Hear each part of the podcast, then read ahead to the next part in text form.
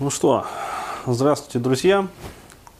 Сегодня я один в этой импровизированной студии, в своей импровизированной студии. Э, вот. А, и э, хотелось бы поднять такую вот э, серьезную тему, точнее вернуться даже, не поднять, как бы, а вернуться а, к очень серьезной теме. В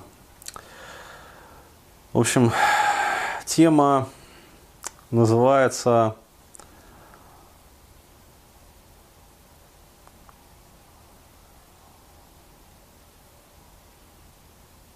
Я даже не знаю, как называется эта тема, а, потому что она, знаете, настолько всеобъемлющая, настолько глобальная. А, вот э, я бы определил ее устоявшимся а, таким вот словосочетанием, как зажить аки птицы небесные. Потому что если я скажу, что это тема про трансцендентальную или там трансцендентную мотивацию – то есть как вот э, подключившись к первоисточнику делать так, чтобы тебя вообще вот таращило по жизни и тащило. А вот это будет не совсем так, а, потому что уйдут, ну, останутся за кадром как бы следующие аспекты. А если сказать, что эта тема про успешный успех, и как сделать так, чтобы деньги на тебя сыпались как из рога изобилия, вот. А, это тоже будет не совсем тот клинкор, а, потому что ну, это тоже лишь один из аспектов. Вот. Если сказать, что как сделать так, чтобы вот всегда привлекать женщин, а, причем вот всех, как говорится, сортов и типа размеров. А, ну, то есть, чтобы как вот мотыльки, они летели, как говорится, на твой вот а, внутренний и не только свет – а, вот, это тоже будет лишь один из аспектов. Поэтому э, я бы дал вот, э, вот это вот единственное устоявшееся определение, то есть как зажить аки птицы небесной и э, чтобы в жизни все вот было бархатом. То есть, ну, есть такое вот сленговое выражение, когда вот жизнь бархатом. А, вот, а, я бы хотел рассказать а, еще раз вот про эту тематику, затронуть еще раз эту тематику и рассказать еще один из аспектов, очень интересный аспект психодуховного кризиса вообще и вот этой вот трансперсональной, трансцендентной тематики. Еще раз, постаравшись сделать это, ну, по возможности вот без мистики, без как бы оккультизма, простым, доступным, как бы понятным языком. А, вот, но используя, а, тем не менее, такие достаточно яркие, красочные, как бы, зрительные метафоры, то есть, которые бы позволили вам, а, ну, скажем так, воочию представить вот те процессы незримые, которые, тем не менее, происходят вот, э, в том числе и в нашем организме, там, и в нашей жизни, как бы и в нашей психике, и вообще вот э, в структуре нашей личности. Но, окей, вот такая вот небольшая преамбула, предисловие. Вот. Я бы хотел начать озвучивать эту тему с некоторых комментариев вот, с, с канала в YouTube. То есть комментарии как раз под видеокастом «Как зажить, яки птицы небесные». Вот один товарищ пишет, значит, а, это один из лучших кастов. А, я тоже с какого-то момента стал ощущать, ну, то есть человек посмотрел как бы и вот проникся, что сверху направляют и не нужно ничего бояться. То есть здесь а, я буду давать свои комментарии. Речь идет о том, что уходит вот эта вот тревожность из жизни, причем как бы сама собой. Это к вопросу как раз-таки о проработке тревожности в том числе. А вот, и что не нужно бояться ничего, а просто делать, и все будет как надо.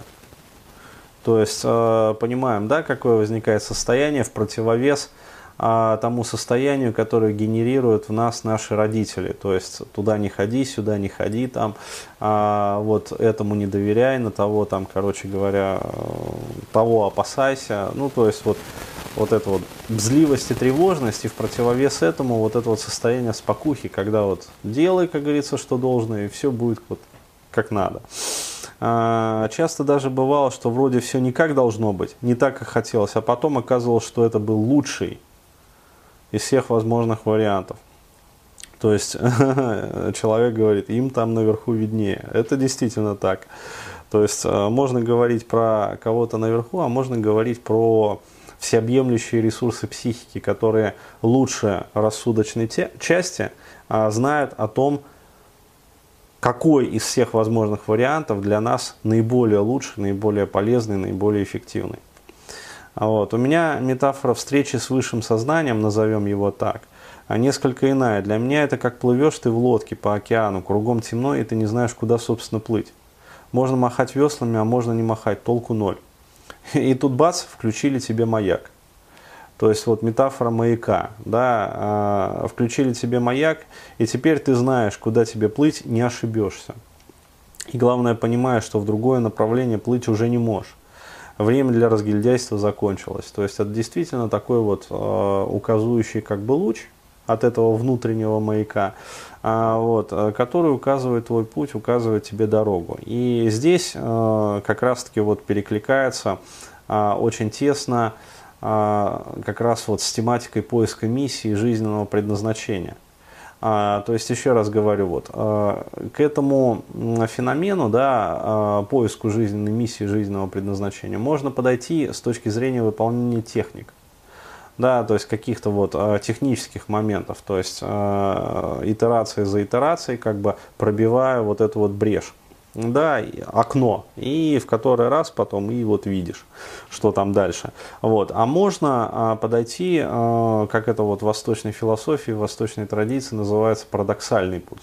То есть, когда хлоп, и в один момент а, как будто включается вот этот вот маяк, и ты видишь вообще, ну, скажем, всю свою жизнь и весь свой путь дхарму, как ее еще называют, а, полностью вот э, разложенный, как говорится, распределенный, в общем, по полочкам. То есть это вот один из комментариев, который мне хотелось бы зачитать. То есть вот метафора маяка. То есть э, запомните, э, очень полезная такая тоже метафора. Вот. И еще один комментарий уже с вопросом. Зачитаю, и вот как раз на этот вопрос я и буду дальше отвечать. Вот э, другой парень пишет. Денис, смотрю ваши видео с периодической частотой, и, увы, далеко не все. Но скажите, пожалуйста, что вы подразумеваете под тем, кто там наверху? Ну, то есть имеется в виду вот высшие силы. Ибо много подчеркнул полезного из ваших роликов, но как человеку атеистических взглядов мне иногда непонятно, на что вы намекаете этими наверху. Спасибо за ответ.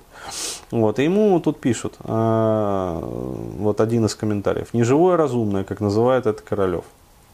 А, вот. А то, что в привычном понимании недоступно для нас, особенно для людей атеистических э, взглядов. А, вот. Т-т-т-т. В общем, ну, то есть, вот как один из вариантов. Парень пишет, скептически отношусь к подобным утверждениям, вот, но начинать споры за, за подобное не планирую. Вот, ему снова пишет, я представляю это, я был сторонником тех же взглядов два года назад. А вот споры тут ни к чему.